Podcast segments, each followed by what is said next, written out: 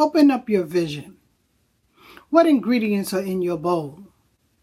The ingredients in your mixture determine what will be produced or manifested in your life. So, what ingredients make up your recipe? And by that I mean what thoughts deeply or secretly dominate your thinking or your mind space and your feelings most of the time. Is it worry, despair, doubt, jealousy, negativity, blame, self sabotage, or self pity? If these are your ingredients, then the circumstances of your life will outpicture unsatisfying predicaments and undesired results. You are probably experiencing a life full of chaos and disappointments a lot of time. You, we are the cause and the matter of our circumstances because whatever we fill our waking thoughts with is what we get. We get what we imagine in our hearts and in our minds. Yes, we get what we feel most secretly in our hearts. I'm not talking about wishful thinking and then placing it on a vision board because you wish you had whatever it is you desired. Imagination attached to our feeling is powerful and it rules in our lives. You can say we get what we inscribe in our heart. The image is drawn there. Our imagination begins with our feeling. Here's a biblical story that demonstrates this fact. There once was a prophet named Elisha. That's E L I S H A. Now there was a war during those days between Israel and Assyrians. After waking early and observing the area where they had slept, Elisha's servants felt imaged or imagined defeat. He was worried and afraid and saw no way to win the battle because the evidence supported by his five senses showed clearly that they were surrounded and outnumbered by the horses and men of Syria. Oh boy, was he afraid. To the servant, defeat was inevitable. The ingredients, thoughts, feelings, in his cup were worry, sabotage, self pity, and negative faith. He imagined defeat because he felt defeat.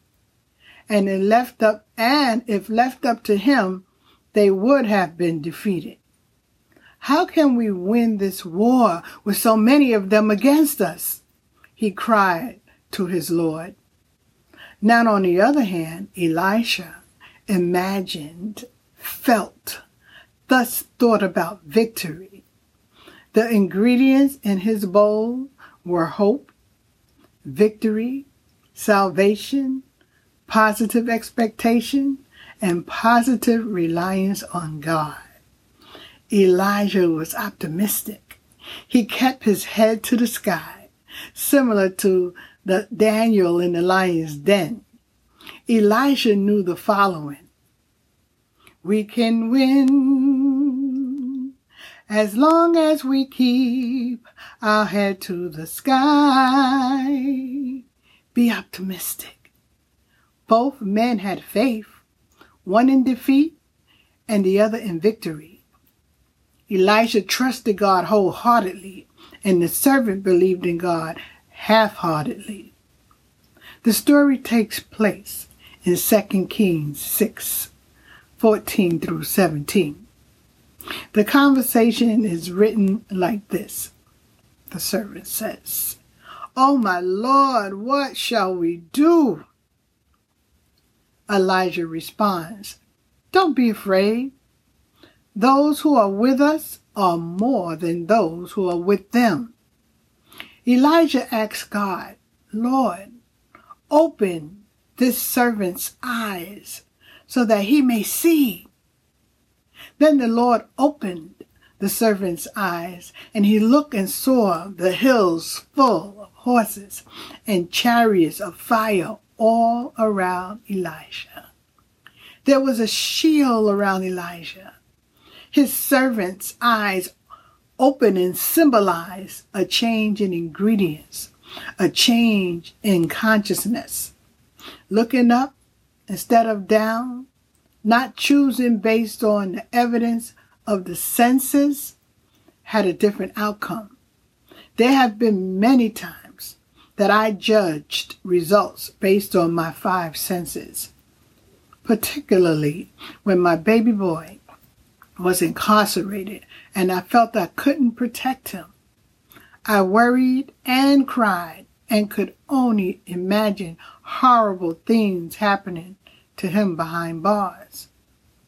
There were many who tried to comfort me and prayed for me and him. Between their prayers and my cries for God to help me see things differently, I had an epiphany. It was as if a bubble popped. Finally, my feelings changed, and I knew in my heart, I knew in my feelings that God would put a shield around him, protect him, and send him back to me unharmed. A sudden peace came upon me as I lifted up my consciousness.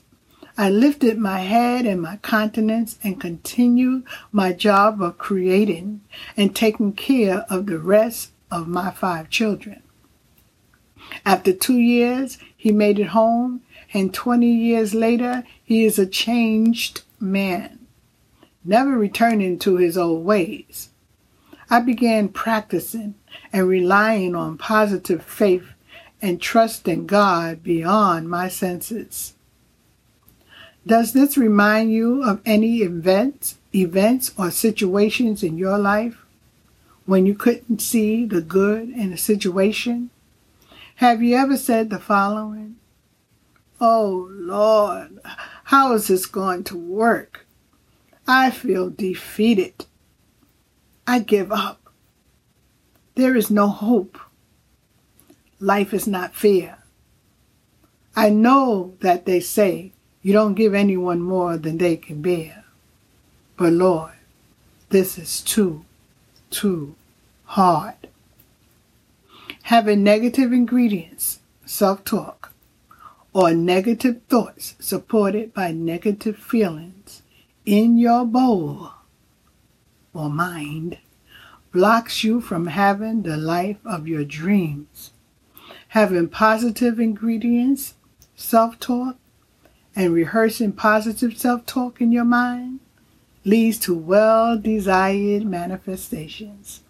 The key is to open up your vision Open up your vision.